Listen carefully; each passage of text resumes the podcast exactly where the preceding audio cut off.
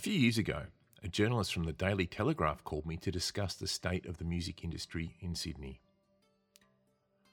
At one point in my career, I could conceivably play between six and ten gigs in a week, pretty much every week of the year.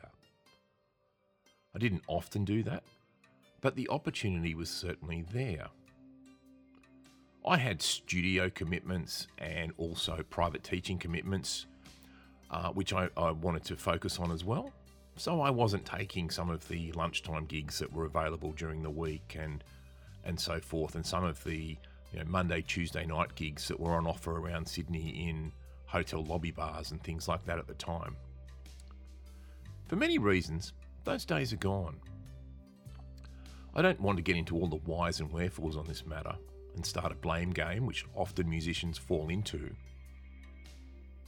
But the journalist was quite surprised when I answered her first question on this matter. She asked me why the music industry had fallen to the state it is in. And I responded that, first of all, musicians needed to have a look at what they were offering. And that's still the case today. If you wish to fund your own shows and tours, then all power to you. I've seen that done, and I've worked for people who have done that, and it hasn't always been a good, good ending, a good result.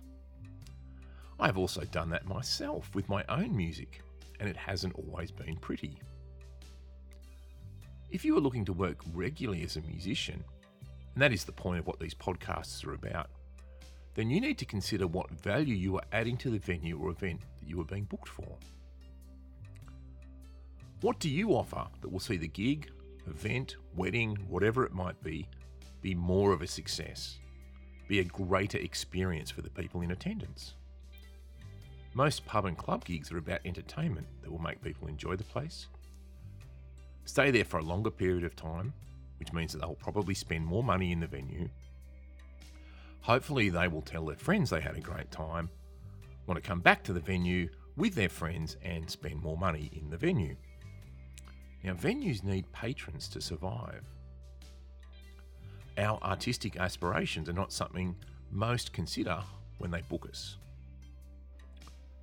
I often made the mistake as a young musician, thinking that people would want to hear me play something, hopefully well enough, and that would be good enough for the venue or the occasion. And so some of what I played was pretty foreign to the audience and the context in which I was employed. I've learnt my mistakes from that, and I've changed quite a lot since then. So consider this Are you presenting something that will engage with people in the venue? There are many aspects to a show, from the song choices, the sound, the lighting, even how we address. And then we need to also consider how we engage with the audience. If people are being engaged, they will typically stay around. If they stick around, the venue will notice. That's what we want. I've learned a lot from my early mistakes of trying to be a guitar virtuoso and failing miserably. Not so much with the playing. In fact, I think I was a better player when I was younger than I am now. But with the way I presented the material and the times I chose to present it.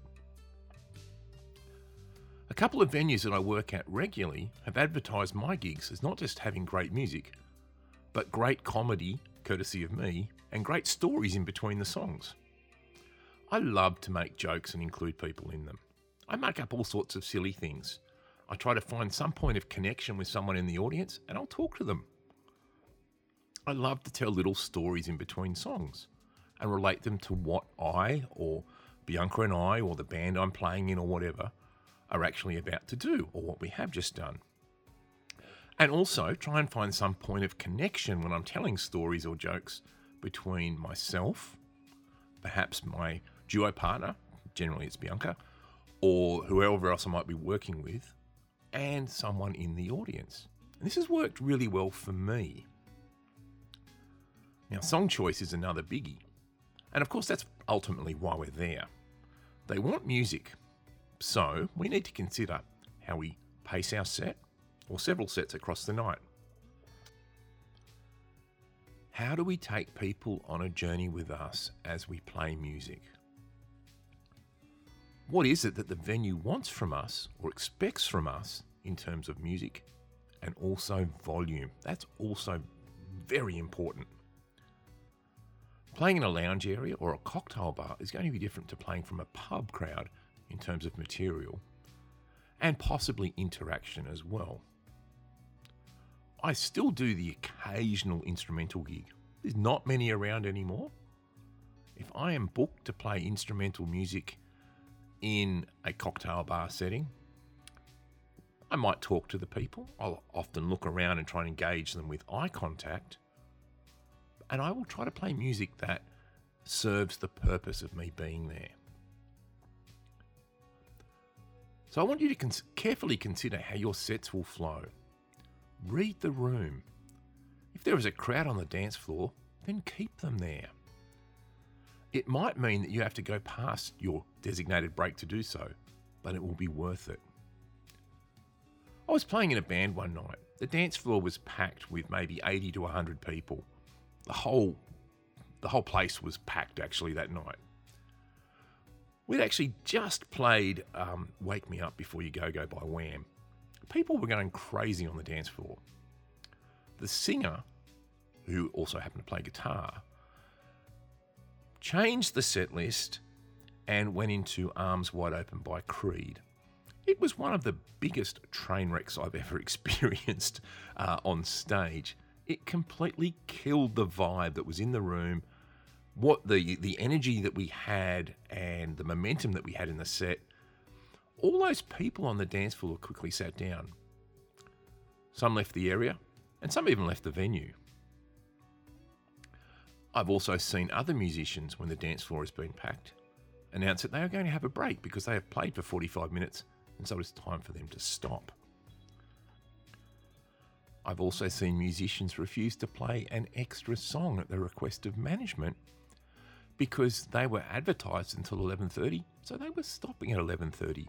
There was no way that they were going to go until 11:35.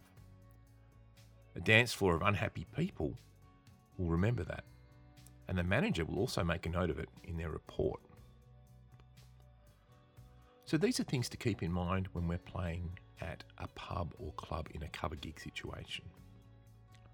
Private functions and dedicated music venues can be a different beastie altogether. When it comes to such a gig, and in terms of dedicated music venues, there's not too many of those left around Sydney anymore. You need to be prepared to play very well, to sound good, and work out how to best engage with others in that environment. It's a different thing to playing a pop song or a rock song that everyone loves. You still need to read the room and be respectful of the desires of those booking you. If they have a dress code, you should follow it. Your best t shirt is not going to cut it with a wedding booked at a winery where it is stated it will be a formal affair. I was booked to play instrumental guitar for a wedding reception once with another guitarist. I was wearing a suit and tie, as specified on the job sheet. He was wearing a t shirt and jeans. He knew the expectations beforehand and decided to ignore them anyway. Now, the wedding at the winery um, was very formal. The couple were truly a power couple, if that makes sense. One was a lawyer, the other was a top accountant. They had a lot of money to throw around, and they gave me a very nice tip at the end as well. I'm not sure the other guy got that. I was booked again by the winery, and they also told me they wouldn't be using the other guy in the future because of the disregard he had displayed for this couple's weddings and their expectations. So ask yourself what benefit do you bring to the venue or event as a musician? Why should a venue book you when there are plenty of other musicians who are willing to play there? And some of them will be willing to do it for free because they just want to play. They are not worried about money from the occasional gig that they do, or they believe that the exposure will serve them well for something. We'll talk about exposure another time. Um, yeah, anyway, I won't get into that right now. If you want to charge more than others, why do you deserve it?